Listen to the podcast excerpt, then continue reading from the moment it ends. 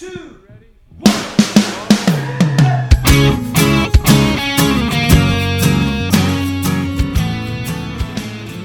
and welcome to Say That podcast where your big questions get real answers. My name is Matt King. I'm your host in the city of Chicago, and joining me here is Lynn Fitzgerald, the president of Mission USA. Indubitably. We'll get into that. Also joining us, Jed Brew, the director of Mission USA Productions. I don't know what that means, but it sounds fancy. That's mainly the point. Also joining us, all the Mercer, Tennessee, one of the pastors of Christ Community Church, Lee Younger. Not fancy, but here. Okay, that's good. Well, you're going to have to fix that. yeah. Oh, We're going to need to fancy this up. It's it's a fine episode. We've got some great questions. We're talking about we're talking about breaking cycles. We're talking about uh, friendships and romantic relationships. Lots of good stuff. But we also have an interview with none other than uh, superstar Christian author Anne Lamott, which was she was awesome to talk to. There's a lot of great stuff in the interview. She that was super fancy when we booked it. Okay. Yeah. But since the booking of it, Yes. uh, the book she is uh, has out has just been released. It's called Yes. Hallelujah. Anyway, you can find it at all your your Amazons, your Barnes and Nobles, your Yeah. the other ones that don't exist anymore. You can't Right. find it at Borders, but you can't find a Borders. So that's kind of the thing there. That's right. ouch. But since we recorded that interview, said book has been released, and it debuted at number two on the nonfiction Oh, slot of the New York Times. Maybe you've heard of it bestseller list. Wow. Now, on one hand, this is very good for us because you know she's a big name and she's a very, really turned out to be a very very cool lady and a lot of fun It- stuff it- to talk about. As they say in showbiz, it's a good get. It is a, it's a very solid get, yeah. but on another hand, in another way, it's not great for us. And I'll, t- I'll tell you, dear listener, we've had on this uh, show we've had Dove Award winners, Yep. Yep. we've had Grammy winners, Yep. we had an Emmy winner Mm. recently with uh, uh, brother Jay Quest, and every time we've had one of these big gets, Yeah. as uh, Glenn, who's just recently grown a ponytail when he said that, said, um, we've tried to class this joint up. Didn't That's work. right. It has not gone well, Yeah. but I feel that we we have an angle on it. Yes. Well, it's it basically, uh, as we say in Texas, you can put icing on a cow pie, but that don't make it no wedding cake. Yeah, that is yeah, true. sure. That's You know what I mean? You know, so you dress it up, but it's yeah, we, we get it. but, you know. We we we we we we're, we're still stepping on you that don't have one. to break, it's like break it like down. you go out in the prairie. Yeah, we and got you, it. You got a cow pie. People there. know. You- Wait, I'm not tracking. Stop you it! put- you put- Not helping. If you put, put the icing on it, This hey, is that ain't not no wedding cake. you know? Indicative of a podcast featuring New York Times bestselling author Anne Lamott. That is so true. Here's the thing. So we've tried just general classing it up, which has mm. not gone great. Okay. We've tried Indubitably. we've tried to be hip, like when we've had the musicians on, and we're going Right. to be we're, We're going not to that, class it up though. that way. You know, be Yeah, we're not where it's that. happen, where it's at, and what's happening, and that's Yeah. gone bad because Yeah. I still think people say what's happening and where it's at. So Exactly. clearly, we're not set for that. yeah. I I, I believe in us Uh-huh. as a group of people Uh-huh. that we can be literary, Yes. Okay. Oh my. that we can make this podcast sound like it has leather patches on a suede jacket. Right. and not suede patches on a leather jacket because that way you ruin not one but two perfectly good jackets. Yeah, that's no good at all. That's well, that's a good fashion tip right Because there is what that we- is. If if anything, the constant of this podcast is fashion tips. That's right. So I feel we can be erudite. yes. wow. I don't know what it means, but I feel we can be it. Yes. I feel we can be loquacious. yes. That sounds a little dirty, but I also feel we can be it. Yeah. I feel we can be classy literary people. So what you're saying is no fart joke. yes. I would appreciate it if you didn't. Okay, well that's uh I don't know what we're gonna how we uh, we got like an hour to fill here, but uh, I would describe our new show as didactic and Jacobian. and if you Google the words I use during this emergency and figure out what page I'm stealing them from, we will award you so many super fan points you have no We, idea. we will send you leftover merch. Now, I think this episode is soundly Victorian. now I hope you're. You, now, be clear, you said Jacobian, right? Yes. and not like Jacobean, because that means we have to revolt against the French king. I think. I think so. I got to be honest with you, I have no idea. So, well, but you're a real Jacobite. Jed's. That's my people. Watch Yeah, yourself. right. That's Yeah. Uh, J- Jed's. Uh, his degree was not in the not in the humanities. No, it was not. He's not. that's a very post-colonial statement you just made, Matthew. I mean, in a sense, that the modern university system is post colonial, I guess. Beowulf wouldn't stand for such a thing. Are, are you reading someone's term paper? I think it's a that- syllabus for like I don't think English that epic oh poem was about really any of this. You know, in the northern heroic tradition, men have killed for less. Well, I sure. Okay. So do we need I feel to Jed is on an Icelandic saga Wikipedia. Jed apparently, in trying to, you, what you did is you told Jed to class it up, and you broke Jed. That's right. He he went Viking lore. I That's mean, Jed's idea of classy, apparently. look, you can't just graft classiness onto Jed. Yeah, Well, my body's rejecting His body's it. rejecting it. I was strongly implying that Jed shouldn't talk during this part by saying, Well, "Let's keep it literary and classy." I feel you should have been and much I didn't clear. spell it out. Yeah, and that's Yeah. on me. yeah. Glenn Lee, somebody please save us. Well, so uh, I guess that's why, like, Glenn all of a sudden, instead of wearing the traditional glasses, is wearing a monocle. Right. Three monocles. It seems overkill. So we need to use like descending tricolons, aphorisms, the like. Got to have Well- an aphorism. Well, what we need to do, do is uh, to be eloquent, Yes, uh, to be perspicacious. this is what I'm talking about. without being overly loquacious or effusive. Or ostentatious. You don't want to be effusive. Exactly right. I mean, uh, uh, you know, uh, this is a time for showing off your better vocabulary. No doubt. uh, you know, uh, and I, I feel as though, uh, really, this is a time where we're going to come into our own. Yes. Also, can I, can we discuss You're interrupting this? yourself, but go ahead. Here's what I'm saying. We, we w- she released this book, Yes. and nowhere's fell. Number two on the New York Times bestseller list. Well, that was after you interviewed her. Mm, yeah, but it premiered there. That was like as high as it could have gone. So what you're saying is the say that bump. Yeah, I mean, we don't have proof of not Wow. that. That's certainly true. say that bump, baby. Say that bump, Which is once different than to again. say that baby bump, That's which is very a thing. I still strongly, strongly put forth does not exist. We, we there is scientific evidence to prove We're not doing science. We're doing art this week. people who listen to this podcast make babies that is not what science is. at a higher rate than any were- other podcast. They're going to march for science against you. But here's what I'm saying: we gave the the, the Hallelujah Anyway Yes. book, which is brilliant. Because why? Anne Lamott, brilliant. Yes. Okay, but what happened was say that bump Zoom New York Times. New York Times bestseller list. You're welcome, everybody. Everybody is going to their smartphone currently. Absolutely. Here are we have to look up classiness. We don't. Ha- we don't know anything about it. Alexa, show me classy. this emergency reminds me of sensation and moral action in the works of Thomas Hardy. You're welcome. No, it absolutely does not. There's nothing Hardian about this podcast now or ever, sir. yeah. Yeah, we, we suck at class, I gotta be honest. That's yeah, it's not going great. It's uh you know, I think I think Glenn was right. It it is like we got a bunch of icing and we got a cow patty. That's right. We're trying to bring them together, but uh, it's just that- not That happening. don't make it no wedding but cake. here, here's the thing, and you're right. Clearly, obviously, it, it's the the evidence lies before us. I I thought we had a shot. Right. We're we are. You wouldn't think it to know on this show where we basically jump around like a bunch of monkeys clanging cymbals. Yes. Um, it's we're a well-read group of people. Sure. From Homer to Garcia Marquez. No, Similar to the work of both Ulysses and Hamlet. no, no. Really, Jed?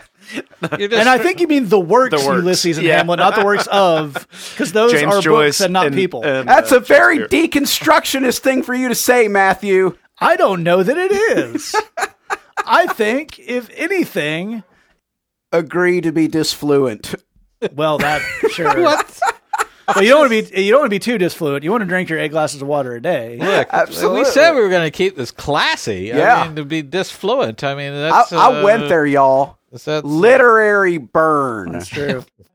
Here's what I'm saying: is we are the people you, the exact people you do not want to invite to your classy garden party. That's No, that is that's true. we will ruin. We ruin every party Yeah. we go to, and the reason why is we Because we're trying to ruin it. Well, yeah, there's we that. think that's funny. Yeah. That amuses us. That's not always why we ruin parties. I sometimes ruin parties without meaning to. Right. That's right. Yeah. One one of the reasons that I thought we may get away with some literary classiness is I figured at least Jed would remember quotes from movies that have uh, from books that have been adapted into movies Yeah. because Jed remembers movie quotes. That Now, is true. We recently told this story and we mistakenly th- said we couldn't tell the details of one Yeah. because we were remembering the wrong story. Right. Jed, would you like to share with the people? Is, is this the uh, Christmas party? that I you- believe it is. Okay. So the thing is, I have, um, I, I'm not a terribly literate person, but I do like the motion pictures. Right. Because, you know, you can have like explosions. Right. Um, but it was explained to me at one point you got to have a thin veneer of story, a candy shell, if you will, to tie one explosion to another. Hmm. Right. Otherwise, it's just a montage of explosions. You you gotta you gotta have a story arc. It's a very that's a very pre Michael Bay idea of cinema. You know, Yeah. your character development. Sure, your absolutely. denouement. Here's- Beginning, middle, and explosion. Yeah, Sure. you're right. So Hero's journey. you know, so I'm at a, I'm at, we've been invited, which was a mistake, to a fancy Christmas party. By with- we you mean you and Glenn. yeah, we were invited. That was not a good idea. And Terrible um, idea. Don't do that. um, I, I was working. Uh, this is the most pretentious thing I've ever said. I was working on a screenplay at the time, and um, I meet a guy at the party who is a pharmacist, and so I there I had a bunch of questions. Research. Research. The best fiction is rooted in reality. Right. It's also Joseph worth, Conrad went to Africa, uh, Glenn. this one. This what I'm saying is it also should be noted. We are the worst people on small talk. Yeah. Oh Lord. We won't do like, hey, how's it going? How what's the deal with your your your interests? What's the weirdest Yeah. thing you've ever seen at your job? yeah. yeah, it's just immediately we're right in there. Yeah. You know, Yeah. anyway, go so ahead. we start talking, and you know, I ask him a few questions, and he's cool. I mean, he's right. you know he's ready to, to spill the info. So I lean in and say, Chet, I got a question. How much synthetic adrenaline would it take to kill a man?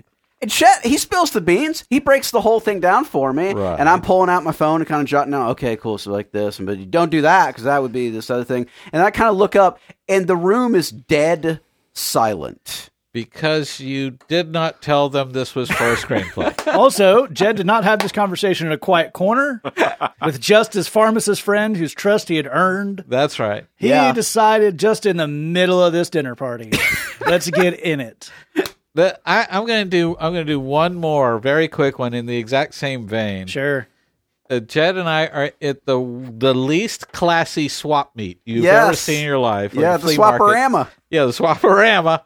Now, it, it- if it was classy, it'd be the Swaparama. No. this is the Swaparama. Swaparama. I'm making I'm making a movie. I need a knockoff Rolex. needs a knockoff Rolex, so we're going to go in there and find us a Folex. So the, there's a guy there, and he's got a whole big thing of every kind of you know fake uh, Sure. watch you could you could. Your Raylexes, your Omugas, Your He's got 'em all. Fogatos. Absolutely. This is and this is our this is our world. These are our Sure. people. We Yeah. we know, th- uh, this is what we know how to Buy hook up. myself a churro and a fake Rolex, and I'm off to the races. That's There's a literally two what for one we deal on. going. Buy you a churro, get your Rolex. this, this, this is the this is the world that we live in. Okay, Yeah. so uh, uh, Jed picks him out a, a really nice fake Rolex. I think it was like three dollars. yeah, Sure. He puts Literally. it on, he, yeah, and he puts it on his arm. Steal it twice the price. He's he's like that. You know, he wants to see. It just has to look good enough to be Sure. seen real on camera. You know, so he's putting it on and he's looking at it and he's looking down at it. Well, he didn't want to just see if it looks good. He wants to see if it looks good in a very particular context. That's right. The the the the uh, the the context of this movie is He wanted that, see if it was true to the character. that- yeah the So character So he turns to Glenn the- and the ca- asks, well, understand he didn't turn to me and ask because I had wandered away. Someone else, a complete stranger, had wandered up the next to Jed. yeah. Jed, Yeah. thinking it was me, shows the watch to the stranger without looking up to see who it is, and he says, "Is this, in your mind, is this the kind of watch a hitman would wear?" "Yeah." and that dude fled the scene faster than I've ever seen anyone get out of that place. Yeah. Well, can you imagine a more terrifying thing than coming across in your daily life a hitman? Yeah. that's hardcore. That's Yeah. that's literary in and of itself. You get Right. get swept up into a world you never knew. Right. And now it's you know, it's it's all Ian Fleming, and you got to do the whole thing. But cheap hitman, Cheap hitman. just starting out hitman. Right, right. You know, right. a young newcomer with everything to prove. That's hitman. exactly right. Yeah, yeah, yeah. Yeah. well, I think we've classed it up. I Nope. felt pretty Yeah. literary. Right. Absolutely not. Feels like uh well something happened there. Yeah. Well, that's almost true. you know uh i we we get you know what we got is we got a really good uh, simile uh, metaphor type thing you know, we sure did. with the with the cow pie thing Yeah, that's right. that's pretty literary right there Yeah, it's like a what you call a word picture it is. It's one of them word pictures. So I love those. that's Yeah. a, that's a little bonus for you people at home You're welcome. So in that case, I declare emergency off. Even though we never declared emergency in the first place. Wow. Lord. Non-linear storytelling, literary, boom. That's true. Nicely done, okay dude. I, i'll buy that. A that disjointed narrative, yeah. and it was horrible. So you it know, was like i was just watching pulp fiction A Quentin now. Tarantino emergency. oh, I'm so glad the segment's over after before Jed said that. Yeah. So, uh, as I hear, dear listener, if you're a first time listener, if you just saw Anne Lamott in the uh, in the iTunes store, or saw this on the social media, and thought I'd like to hear what she has to say, and made the horrific mistake of listening to this opening segment, uh, we're glad you're still here. If you are, even though the odds are not high, we like to make sure you know that we do other things, things we try at, Yeah. things that we have to present with a sheer a, pro- a sheen of professionalism. I- Intact. The, Yeah. the podcast is not that Nope. no the podcast is uh, free for all. End of a end of a long Sunday work day for all of us. Uh, Lee's been up since some ungodly hour. He's been working with the children. He's doing the church thing. I, I was at jail. Glenn and Jed have been working very hard. We've all had things to do. We're a little low on editing, on Yeah. Energy. but we do other things. We have a we have a wonderful bridge service every Tuesday. We we work at we we help the people. We get them housed. We get them jobs. And one of the ways we fund that is another thing we work hard on, hmm. and that's BridgeBox. Oh. BridgeBox is a monthly subscription media service for only eight dollars a month. You get songs, sermons, Bible studies, all sorts of good stuff based around a topic. We're just rounding out April, where our topic was "What does God want me to do with my money?" Fantastic topic. We're going to head into May, where the topic is Jed. How do I rest in a nonstop world? Fantastic topic. Again, you're hearing sermons from Glenn and myself and songs that Lee and Jed and our friend Pete put together and the ever mysterious Pool House Guru, who we'll hear from at the end of this episode. Uh, only eight dollars a month. If you want, if you're interested, if you want to check it out, missionusa.com slash bridgebox, all one word. And if you check that website out, even if you don't sign up, you can get a lot of free downloads to take with yourself. Now we're gonna move on to our first question. If you have a question for us, hang out with us all the way to the end, and I'll give you the addresses where you can get in touch with us. First question comes in anonymously, and it says. I consider myself to be a Christian, but I really struggle with my spirituality, and that reflects every other area of my life. I'm full of insecurities and fears that were instilled in me when I was really young. I'm constantly judging and feeling sorry for myself. I can't get myself to pray or read the Bible most days. I go to church every Sunday and I feel connected for a few minutes, but it's never consistent. How do I break the cycle? Fantastic question, Lee. I'd love to get you to start us off. I'd love to. Uh, thanks for writing this in. This is a it's a really cool question. One of the things that that we talk about when uh, when we see this idea of I- I'm stuck in a rut of you know I- I'm trying to do this Christian thing, but I- I'm not getting you know getting any traction anywhere. I'm feeling certain things over and over and over again. They're not consistent with the things that I believe. I feel a little connection, but it doesn't stick. This is a by the way, this is a common thread. Okay, this is something that a lot of folks feel. You're not alone in this kind of deal.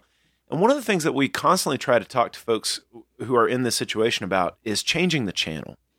Um, changing the channel off of these same old feelings, changing the channel off of just yourself. And, and some of these other brothers may talk about this concept of changing the channel off of the things that you're feeling by getting outside of your own world by serving somebody else. But one of the ways that you can change the channel off of what this this kind of cycle of these same emotions over and over again is to change the channel off of the moment that you're stuck in by asking a very powerful question that not a lot of folks ask when they're stuck, which is, what's next?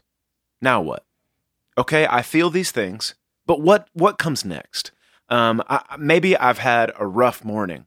Well, that doesn't have to dictate the rest of my day. So, what can the rest of my day be like? Maybe I had a, a tough conversation with a friend. Maybe I've been feeling down this afternoon. Okay, but what's next for me this evening? Where can I go find something different, something new, something fresh? One of the things about our faith is our faith is always about forgetting what lies behind, uh, straining toward what is ahead. That's what the Apostle Paul says. Our faith is about hope hope that God has something better for us, something better for us than where we were. He has forgiveness for us, He has grace for us. And the cool thing about hope and forgiveness and grace in the future is that you don't have to stay stuck. And so one of the things that I would encourage you to do is is to ask this very powerful question, now what or what's next? Um, w- with God's promises, with God's help, with with the hope that he gives and his forgiveness and everything, that's a that's a really powerful way for you to change the channel off of the way that you're feeling. I know for for me, one of the ways that that I used to get stuck in this is like if Christy and I would, my wife Christy and I would would be, um, you know, if we'd have a tough conversation, and, and I would really get the sense that, you know, I I had re- I had really messed this up. I, I'd really yeah, I really kind of stepped in it and I felt like a jerk and, you know, and, and all this kind of deal. And, you know, and we'd kind of work through it. And, you know, uh, I, you know, we'd say the words that we needed to say. I'd, you know, I'd ask Christy to forgive me or, you know, whatever, whatever the thing was. And she would, and she's ready to move on. And then I, but I could feel myself still wanting to just be sad about it. You know, just kind of wanting to be like, like Eeyore, just like, I'm just down and I just suck and so I'm just mm. going to be sad for the rest of eternity because I was kind of a jerk just now. And and there've been a couple of times where a pattern like that would happen and she would help me by just saying like, "Hey dude, snap out of it. Like we're, we're past that now. I've yeah, you, you know, you said a jerky thing. I've forgiven it. I'm ready to move on. I'd like you to move on as well. You know, maybe we had a rough moment back there, but let's have a new moment now. I think mm-hmm. that that's one of the things that's so great about about our faith is that because of because of the hope of forgiveness, because of the goodness of God, because of whatever your past was, whatever this morning was, you can ask, okay, what's next? Now what? And we can move on into something different. And that's really a powerful question to help you change the channel off of uh, uh, of that moment and those emotions that you that you're sitting in whatever that morning was like or whatever that afternoon was like or whatever that day was like just ask what's next? Now what? Mm-hmm. Let's move on to the next thing and not necessarily have to bring, drag all of that with you into each successive deal.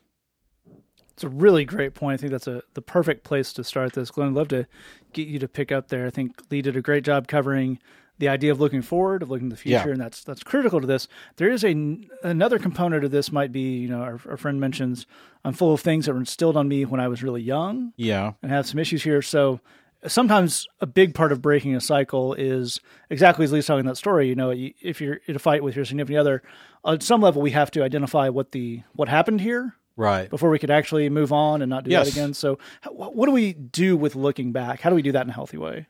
Well, I think uh, as as Leo was saying, this is actually very common. Uh, oh the, yeah, the, this sort of thing, and uh, a huge amount of the time, uh, as Lee is also suggesting, we need to get a hold of newness. What's mm. the new thing that we need to be on? Um, uh, in terms of the roots of it, uh, I would say uh, the the the the most frequent culprit on this exact kind of, I'm you know I'm feeling as as this person is saying, I feel insecurity. Uh, I'm judging myself, feeling sorry for myself uh, yeah, at the same time, it's hard to pray, hard to read the Bible.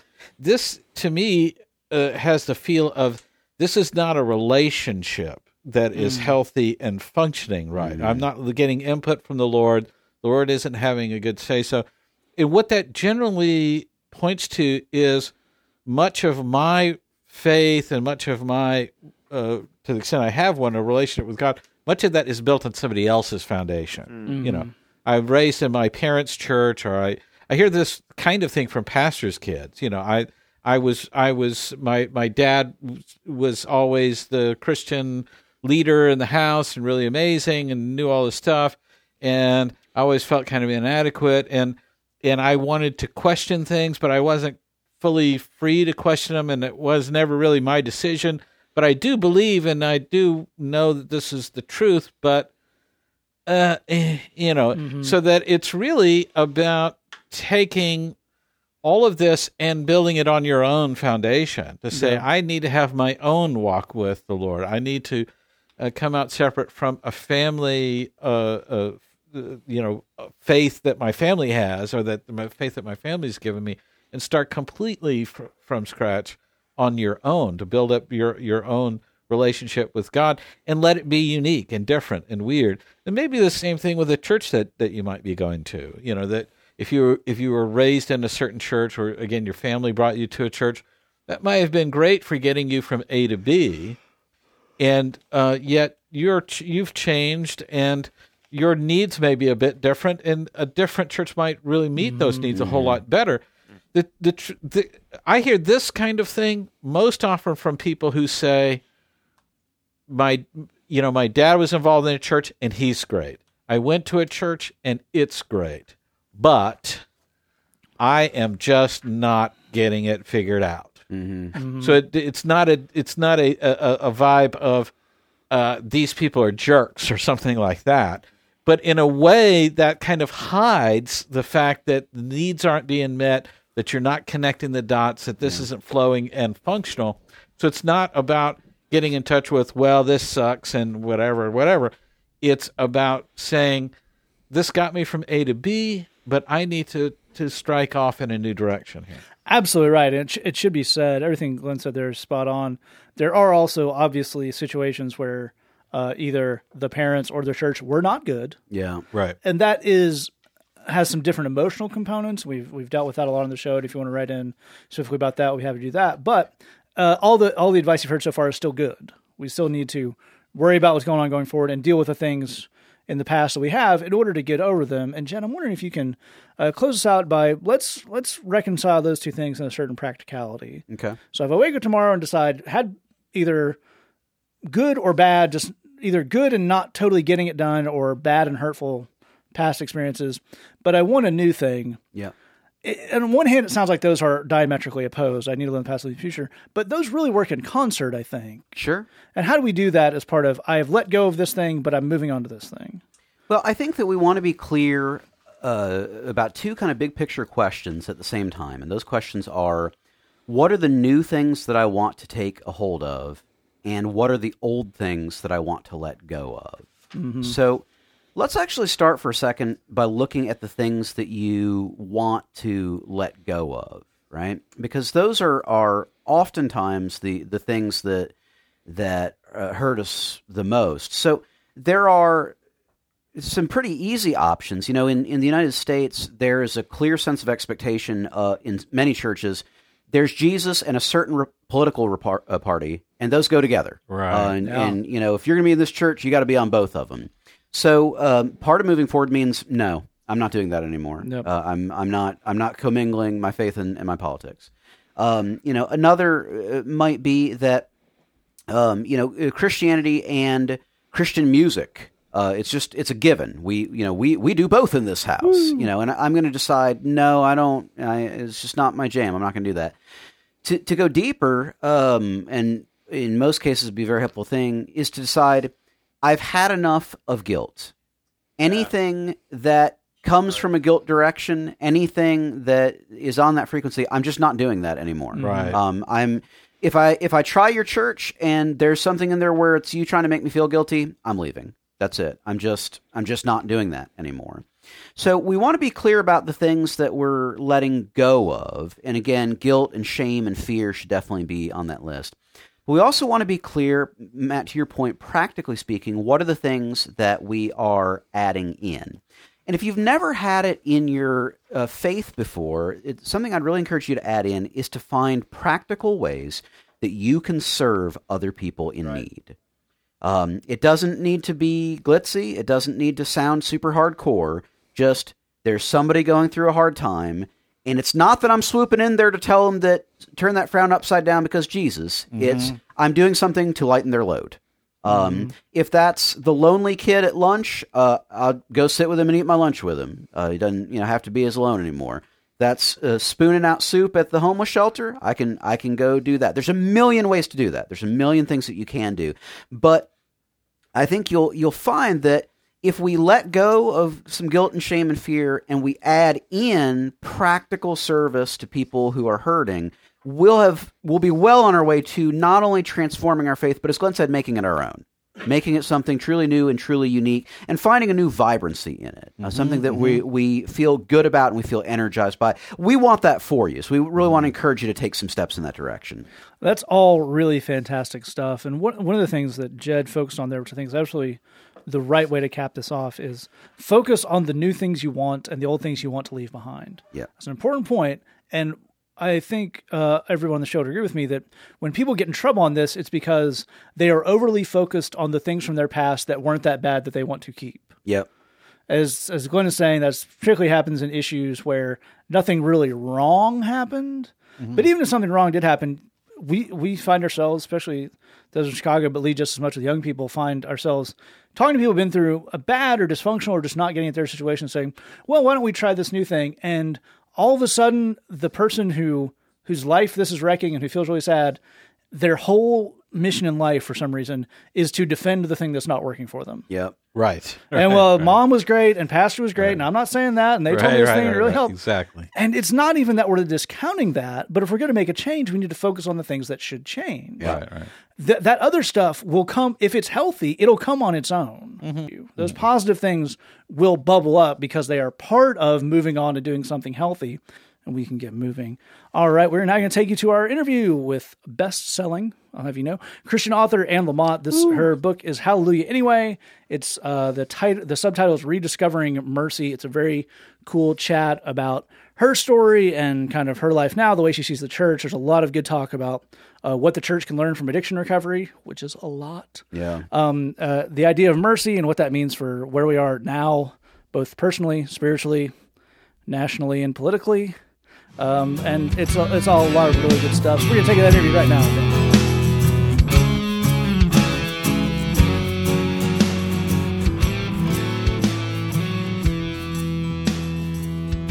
Um, well, I'd love to uh, start with. It's probably a question you've been answering a lot on the book tour, but why mercy as a subject for a book? Um, it just came to me. I didn't really mean to um, write a book on mercy. I was just um, thinking a lot about it because it seemed to um, all of a sudden be the solution to um, a lot of the stuff that was going on in my own life and definitely in the world and in the political life. So I just started thinking about it more and more, and then I was off and running. So when you go to approach a subject like that, you kind of described it there. Did you learn a lot about mercy along the way, or did it kind of end up about where you thought it would?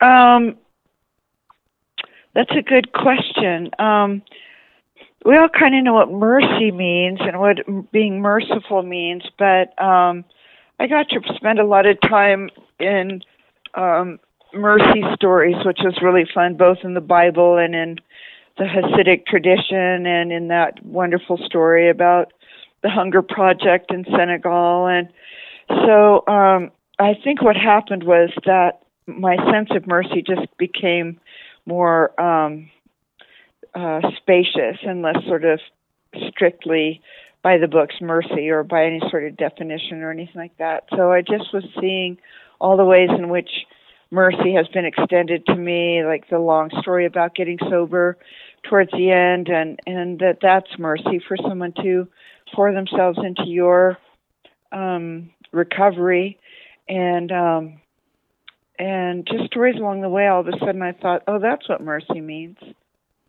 You you do talk a lot about recovery in the book, and you have in other works you've done with, with the work we do with addicts in Chicago. We're often struck by how much better the church might be if it looked a lot more like an AA meeting. You Uh huh. you have this wonderful line about the prodigal, the about the Good Samaritan story that uh, all addicts start out as the guy in the ditch. Yeah, it's true.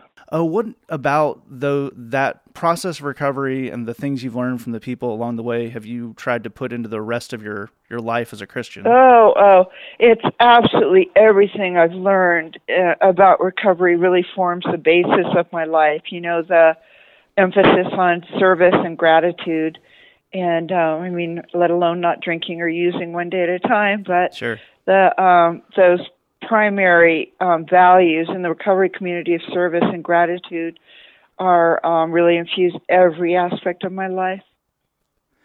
Yeah, you talk. Uh, I think another overlap between people I've known in recovery and what you're talking about in uh, the discovery of mercy is a self focus, but a different kind of self focus. If that makes sense. Yes. sense. You talk. Can you Absolutely. talk about that? You talk a lot about kind of being healed of uh, egocentrism, but as you talk about, you know, recovery, you have to kind of focus on yourself. What's the difference to you there? Well, there's sort of there's narcissism, which is fixation and adoration of oneself and the conviction one is right. And you, no one I know that clings to that has ever gotten and stayed sober.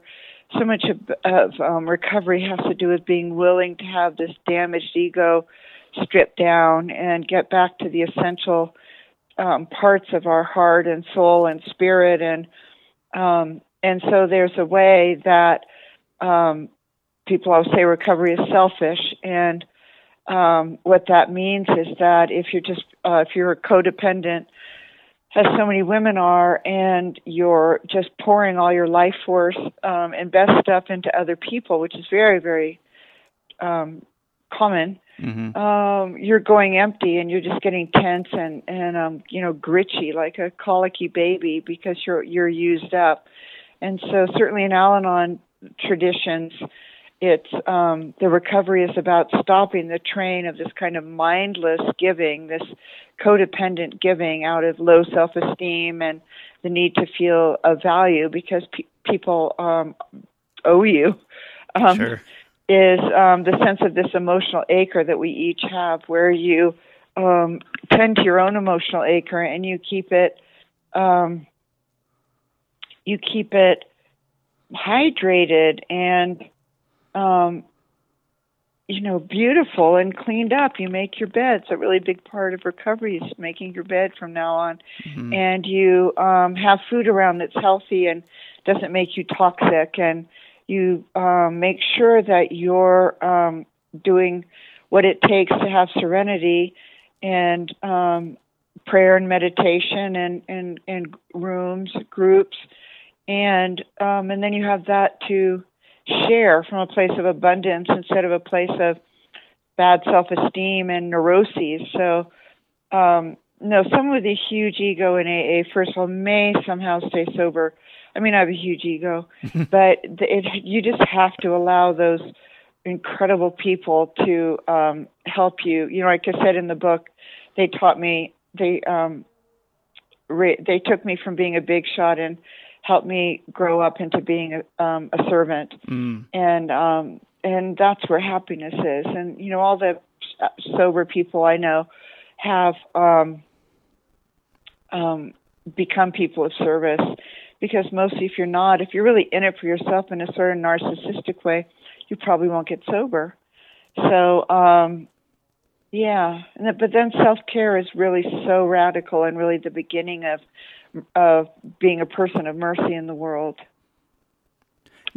Yeah, you draw an, a fascinating parallel. I'd love to get you to talk about. Um, you you kind of talk about in this, the same way we're talking about here about how children start out merciful, and things happen. I I think the the wonderful phrase you use is that your mercy started to leach out of you when you were Uh-huh. five, and tell an amazing story about uh, an incident with your father and hearing overhearing something awful and dealing with that. But is it? I wonder if that's the same thing with. Uh, the, it's not that anybody starts out an addict. There are things that rob you of your ability to Well, maybe we do. Well, we certainly we're predisposed. Absolutely, but in the sense of managing triggers, like you're saying, and Yeah, staying in a yeah, place yeah. of serenity. But what are those things you see that rob us of our mercy in that same way? Well, I just think the culture does, and, and our parents accidentally or inadvertently did, and all of those trying to get us to, to be A students and to be really friendly and warm and, and really well loved, but also to do better than everybody else. So, from a very early age, a lot of us felt that pressure of um, of success and achievement, as, and we were told and taught and came to believe that there was something outside of us that we could achieve that would help us feel really great about ourselves. And I think all alcoholics and addicts, certainly me, discovered that you could have um, everything falling into place on the outside. And, um, you know, when I got sober, I had three books published. I'd been a tennis champion as a teenager. I'd gotten a great scholarship to college and blah, blah. And it all just made me crazier and crazier. But what mm. worked was alcohol and drugs. And if I, you know, after those first two or three beers or, or drinks, I felt pretty great. And um, I've heard that um, someone else said this somewhere that sobriety gives us what alcohol promised. Uh-huh. And you know, the promise of drugs and alcohol is that you're going to be kind of a superhuman. I mean, I loved cocaine and meth, and I did feel really superior and super powered. Um, and um, just got sicker and crazier and more damaged on the inside and more soul sick. And then it was finally when I stopped. I didn't write for a year after I got sober, and um, I just stopped and I just started to look at the damage I'd caused to everyone I'd ever loved and to myself. And and I looked at how crazily I was living, you know, every single night. And um and it it wasn't for a long time that I made that connection to how sobriety and the people in recovery and therapists who work with people like me were helping us be restored to who we had once been, which mm. was really like children, loving and, you know, still pains in the neck sometimes because we're human, but, you know, full of wonder and, and playful and, and, um, just generous. And instead of putting all this armor on and creating a persona, which you are encouraged to do by teachers and parents. So um, I just realized that this stuff was a part of me that you can't actually get rid of it, but I put it away in a drawer. And um, and that the point of the book was to help me and and and anyone who might read it find their way to that drawer. Yeah. And reopen it. Get that stuff back out and it, the bu- the book does it so beautifully. But one of the things you I've was just blown away by how honest and true it was in the book was you talked about how mercy and I, I from knowing people in the process I know sobriety is the same thing uh, can't redeem your your past. the example you used I think is powerful to a lot of young people listen to our show is um, it's not going to make your parents be unmessed up that you grow in these ways and Right. Show mercy. Yeah, you're still going to have had you're still going to have had the childhood you had, and you're still going to have parents who maybe shouldn't have had children, should have had a kennel or raised orchids. But um, the thing is that you do the healing around the grudge and the and the constant pain and need to cover up that pain, or the need to get involved with um, with sick people that will remind you of the mother and father um, you had so that you can try to fix it this time and get it to come out right. And um, so, you know, it can help you break the trance of recreating scary childhoods because you realize it's what it was and it brought you to the miracle of a sober community and um and and you know that old line you hear in recovery that for, uh, forgiveness is giving up on having had a better childhood. Mm. You had the childhood you had, and it in many cases was very scary, very strange, and you got pretzelized, and um, um, and now you get a chance to take all that stuff out of the backpack that you um, carried all, these years, whether it's 20 years or 50 years or whatever, so that people would like you more, so that you could self medicate the pain you experienced as a very strange child or um, feeling isolated all your life or, you know. Yeah, I think that's such a, a powerful idea that it's not going to undo all that, but you can spin that into no. being there for other people and being of service, the way you put it, in the way recovery puts it. As one last question, I, would love to, uh, yeah, love to uh, get you. There's a great line. It comes very early in the book that says, "It's talking about mercy. So the catch is that there's no catch. This is so subversive." Yeah. I love that idea because I like anything in Christianity that's subversive because it feels like I'm getting one by Yeah. church people. But you- Uh-huh. you, mentioned, you know, the culture and the the politics and all the the stuff that's going around right now. I feel like subversion is a is maybe a bigger topic among Christians than it's been in a while. What about mercy? Well, there's certainly a lot of um, rage about the what the so-called Christian mainstream has stolen away from believers and um, people who love Jesus and are trying to follow Him, and um, and it's just become such a um, a debacle. You know, it's become just such a travesty of um, of goodness and, and fairness and forgiveness and and sacrifice and um, you know living in union with God and our brothers and sisters and, and the world and um, so I think you know a lot all I can say is that a lot of people that come to my readings ran screaming from um, Christian households that were so abusive or so conditional like I- I'll tell you this one thing then I have to go sure. I right before I left, I was talking to another sober woman, and um,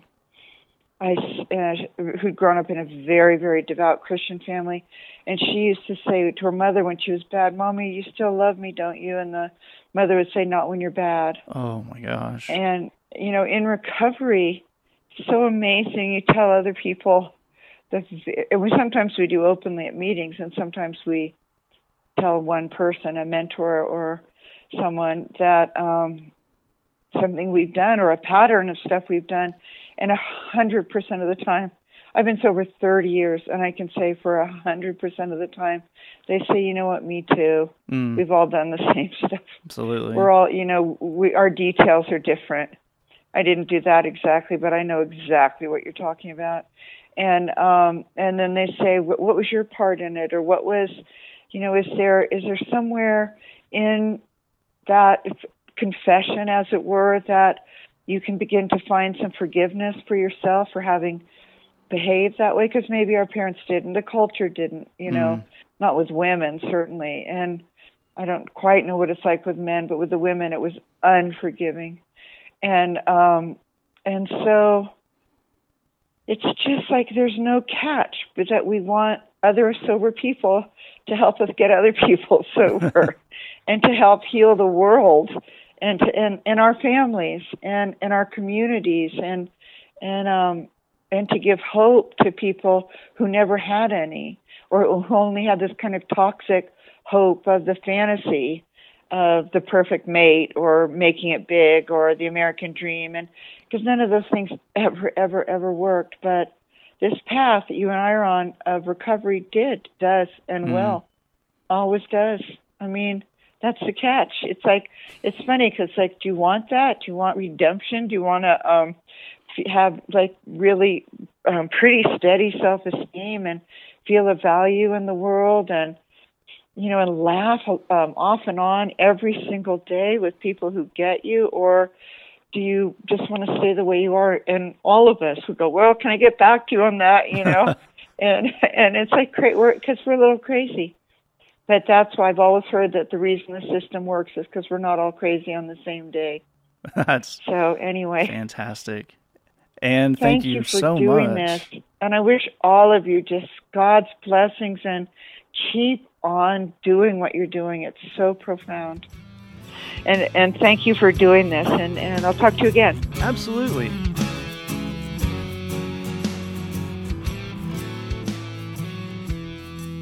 We want to thank Anne Lamott. That was a lot of fun. Appreciate her taking the time in the middle of her book tour.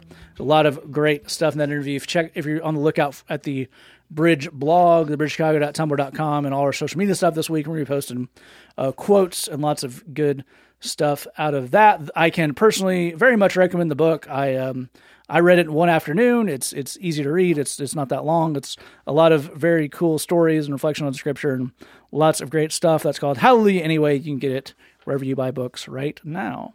We're move on to our final question here. It came in anonymously to our Tumblr and it says. Hello there. I've been listening to your Say That podcast for a few years now, and I have a question about friendship compared to romantic relationships. When you guys discuss healthy relationships, you often mention the importance of serving one another and not being defensive and listening in conversations. You've stressed being empathetic and communicating, especially when you feel insecure and getting it all out on the table all the time. I guess I'm wondering what type of expectations I can put on friendships and what a godly relationship, uh, what a godly friendship looks like, especially during a disagreement. Do we have to hold each other accountable as friends and work through our disagreements, or is that only for serious romantic relationships? It's a fantastic question, and Jed, why don't you kick us off? Well, we appreciate you listening. And here's a question back to you. Why do you want casual friendships with people where drama is regularly popping off? Uh huh. Because uh, I'm I'm blessed to have not only a, a large circle of people that I consider friends, but a, a varied circle. Um, you know, uh, uh, plenty of Christians that I'm friends with, and plenty of very non Christians that I'm friends with. And um, I got to be honest, man, I don't uh, I don't get in arguments with hardly any of them, hardly ever. Uh, Right. because the funny thing is, I disagree with people on all kinds of stuff, but that's not the same as having an argument and a problem and drama. Right. You know, I mean, um, for example, my, my friends who aren't Christians, I disagree with them on a lot of stuff. Right. And right. and they know that. You know, Right, you know right, it's, it's not like I'm, you know, I mean, uh, they, they know I'm a Christian dude. They know I'm I'm on that thing, but um, a they're not really looking for me to tell them anything about that. Right. And B, perhaps most importantly, there's no functional reason for us to be having drama and an argument. right. Here, to, to give a little bit more context, the reason that we talk the way that we talk about serious romantic relationships, uh, e.g., marriage, is because this is a relationship where there is a clear goal, there is a shared purpose, there's a shared mission. Uh, the a Christian marriage exists in order to serve God more effectively as a married team than either of you could separately. That's that's what defines a, a Christian marriage. For that to happen, the team must function effectively. Uh, the team must must function as one. Um, in order for that to occur, you must handle conflict in a certain way. Um, there must be uh, humility. There must be a lack of defensiveness, a lack of insecurity. There must be good and open communication. But all that's in service of a purpose. All that's because we need this team to function a certain way. We need this relationship to function a certain way so that the, the Lord's purposes can be done. I think it's worth asking is there a driving reason why you would regularly need to have disagreements slash arguments with just friends, or again, is that just senseless drama? Right. Um, because if it's senseless drama, then not only is there not a reason for you to have anything to do with it, there's every reason for you to have nothing to do with it. Right. Um, Yeah, like they're, stop they're, Yeah, like have different friends. Um, in terms of an accountability partner, that can be a good thing. That can be a valuable thing. It's worth asking: Has this person asked you to be their accountability partner? uh, vice versa, have Right. you asked them to be your accountability partner? Right. Or did we just assume because we're both Christian and we're friends, we'd take on that role? Because that's a bad assumption. Right, That's a good way to get punched. right. Um, I think uh, one of the things that that we that Christians can struggle with sometimes, which is kind of funny in a way, is we feel weird about having fair, uh, fairly shallow relationships in our lives. Like, Mm-hmm. like there must be something inherently wrong with that. There's not. Nearly all relationships are fairly shallow. Right. Uh, it turns out actually um, you can't have all deep relationships. No, no one can. They- Right. It takes a certain amount of work and investment and emotional energy. So you run into a limit pretty quickly. You know, I, I said I have a, a broad circle of friends, and that's true. I have a very small circle of close friends. That's- Right. I have a very small circle of people that I, I really know them and, and they know me and whatnot. And that's actually going to be true for, for everybody. But that's the thing I'd, I'd encourage you as we get started this question to look at is uh, why are we why are we pursuing friendships where there appears to be a lot of drama for no particular reason? You know what what's what's driving us to feel like we ought to do that or, or we need to do that?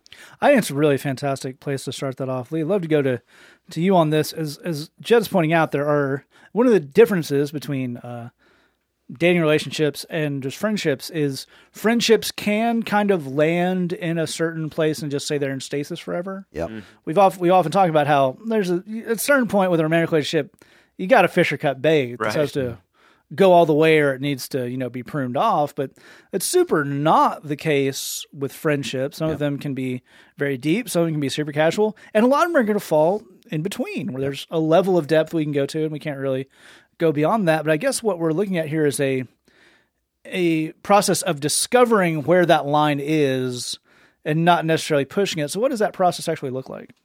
Well, I think that it- I, I do think it's weird with friendships, just because, uh, like for one thing, I was thinking about this is that there's not, you know, there's not a ceremony where, you know, like with when you get married, you invite all your friends to a place and we sign a paper and there's a whole thing, and you know, we took pictures and people signed a guest book and. uh, We we we we set this thing up and we you know kind of we wrote it in stone. This is the day that it started. We have an actual anniversary. You know, it's not really that that way with friendships you know you kind of you kind of go into them uh, you kind of find your way into what's this relationship going to be. I will say if you're having to do this a lot I, r- I really love the direction that jed took this in. If if if this is a if this is a thinly veiled way to say um, some of my friends are jerks or i'm being a jerk then um, you know then it's time to to say hey i'm being a jerk. I'm sorry about that. Um, Yep. you know and, and and it's okay to by the way it's okay to find out that you're a jerk Sure. um, uh, you know uh, i mean we all can be at times and and you know and relationships like this do change after a while i mean if you started becoming friends with somebody when you were in the third grade then by the time you're in your mid 20s that's going to be a completely different thing even if you're still very close you are completely different people. You care about completely different stuff. You have totally different emotional resources to work with. And some of those friendships may fade, some may strengthen. I love what Jed said about the very small circle of close people that you are hoping will will be the, the people that you know that you spend time with that you put energy into that you, that are empathetic that get you that understand you that you can share your struggles with that will pray for you and stuff like that. But then again all of those things are things that you talk about. You ask someone to pray for you. You you you, you tell someone your struggles and you say i need somebody just to listen to me right now. Would you could could i just talk to you about what i'm going through? In a way even though we don't have this big ceremony these are you find your way into these relationships and they change shape by by talking about this stuff. Exactly as jed said if if somebody's holding you accountable did you ask them to do that? That's a that is a relationship that you can set up and try out. And by the way if you don't have something like that you can try people on by by uh by kind of in a way vetting them. Like i'm going to let you in on a, on a little thing in my life and i'm going to see how you handle that. You know if i if if i if i share a struggle with you and you hit me with a shotgun blast of shame well then now i know i'm not talking to you anymore. Yeah. um, we're not doing that any longer. Um, but if you handle that well and you're a person and, you know, or if we have a little disagreement and stuff like that, one of the things that I see in working with young people is um, that there's there's a lot of, you know, like, oh yeah, w- well we're, you know, we're in a fight this week, these friends, we had a big blow up at the deal. And then you find out it was about, you know, a PlayStation game or something. And it's just like, dude, stop being children, stop being Yeah. jerks and be cool. You know, I mean, and, and if if you have that kind of stuff going on, it's time to grow up and and and and handle your business like grown folks. But um, as you move through these things, you develop these relationships as you talk about what your expectations are, what you're hoping for, and and you find the compatibility when you say, I, I, I need somebody to pray for me, or I need somebody to listen to this. And that person says, I'd love to listen. I'd love to help you with that. I'd love to serve you in that way. And that's how you find who your tight circle is that you can walk through your problems with. And just as Jed said, everybody else are the kind of folks that you like, hey, how's things going today? It's going great. How about you? Things are going great. All right, see you later. You know, enjoy your morning. You know, and there's nothing whatsoever wrong with that. And I think that is hard for us as Christians to believe that, but it, but it is also super super true. Absolutely right. There's uh, Glenn. I'd love to get you to pick up with this. There's a, one aspect of this I think we haven't particularly covered, which both uh, Lee and Jed both put their finger on exactly, which is there's a certain amount of misbehavior that you just mm-hmm. don't want to be around for. It's, Yeah. and that's very true and needs to be said, especially as kind of if you when you're going from, especially if you're going from that, as we talked about many times, I was in a school style situations where I was kind of friends with the people around me to a more adult friendship thing where you have a lot more choice over Yeah. who you're around. But I think there's another aspect of this, which is how to not be the one escalating. In the sense that this person's asking, you know, okay, so there are if there are disagreements and you know uh, things I feel a little weird about in a romantic relationship, it would be imperative to get those out on the table Right. come hell or high water because they have to get out, otherwise it's going to kind of run on the vine and die. I think another thing we're going to hear is okay, as as Jack was saying, you know, I'm out for I'm out to dinner with friend A who I like, and we're relatively close. We're not, he's not Like tightest friend, we're pretty close, and they say a thing that I think is super not the way I see the world. If if we were married, this would be a timeout, stop everything. We must hash this out. Right. Is it okay in a friendship just say, okay, Well, yeah, I think uh, as, as these other two brothers were pointing out, there's a big difference between friend and buddy. sure, It's really good and important to have a, a small and intense group of friends you're really devoted to that you have as you know as intimate and uh a accountable type of relationship as you can get. Uh, and and it's good for the rest of those people to be buddies, casual, fun relationships. You hang out with them. As soon as that's kind of a bummer, then you don't, and then that's it. Uh, but what's the difference between the friendship and the buddy? What delineates that? And that is respect.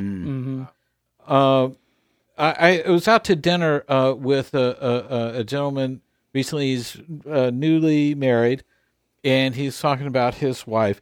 And he clearly he loves his wife. I mean, there's no question about it. And clearly he wants to do better. And he's he's kind of lost in some of the details of stuff. Where they're both trying to kind of do the right thing, but man, they're just kind of missing each other and and and pulling uh, each other in opposite directions sometimes and he's describing the situation and he went through a, a bunch of details.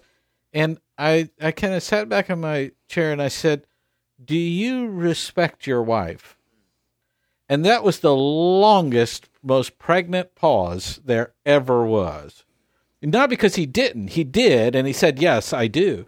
But it there was a long pause because he had never thought of it that way. Yeah. Mm-hmm. You love her and you think she's amazing. You want her to be your wife and you want to have all the drama and the feelings and the things and the w- romance and whatever, whatever, whatever. But respect wasn't in there. If you respect someone, you deal with them differently, you know. And a big part of that difference is honesty. Yeah. So if I have a close and intimate relationship with somebody, whether it's a, a, a real deep friendship or or a, a spouse or whatever it is, a family member, if if if that's someone on my inner circle and they say or do something I don't like, I have two choices. One, I can put up with that forever. And if I can, I probably will because who am I to to to try and micromanage your your wacky behavior. The other option is uh you know that's sort of one fork in the road. It's just put up with the other forever. The other fork in the road is do something about it. Okay? Let's say we go down the, the, the road we decide we, we can't put up with this forever we don't want to we're now going to do something about it. If we go down that fork in the road we come to another fork in the road. Down one fork in the road is say something right now about mm-hmm. that. The other is let this build up and fester and escalate and tell everyone else but this person about it and talk about it and rehearse the anger and go on and on and on and on and get upset and want and try and play it out whatever and then tell the person about it. In which case as you're pointing out that will be an escalation in that sense. It's going to come out raw and unpleasant and whatever whatever. And eventually that's really going to hurt that relationship. Now we're having to trying to backtrack through as, as lee was talking about in the, in the other question you know uh, you know trying to repair feelings or you know geez you know i didn't know i was wounding you to this extent for heaven's sake. And and man i, I wish i'd figured this out sooner or you'd said something sooner. And it becomes a, a huge mess. But if you respect somebody you say something right away. Like hey you know when you said that? That was kind of let's not do that. You know it's a small thing. It's a simple thing. It's an easy thing. Uh, but you know if if that's in a more casual relationship uh, just a buddy i might look at that and say i don't want to, i don't want he's kind of a bummer and if he's a bummer eh, we Yeah. can live without that then and just move on and don't hang out with him. You know that kind of thing.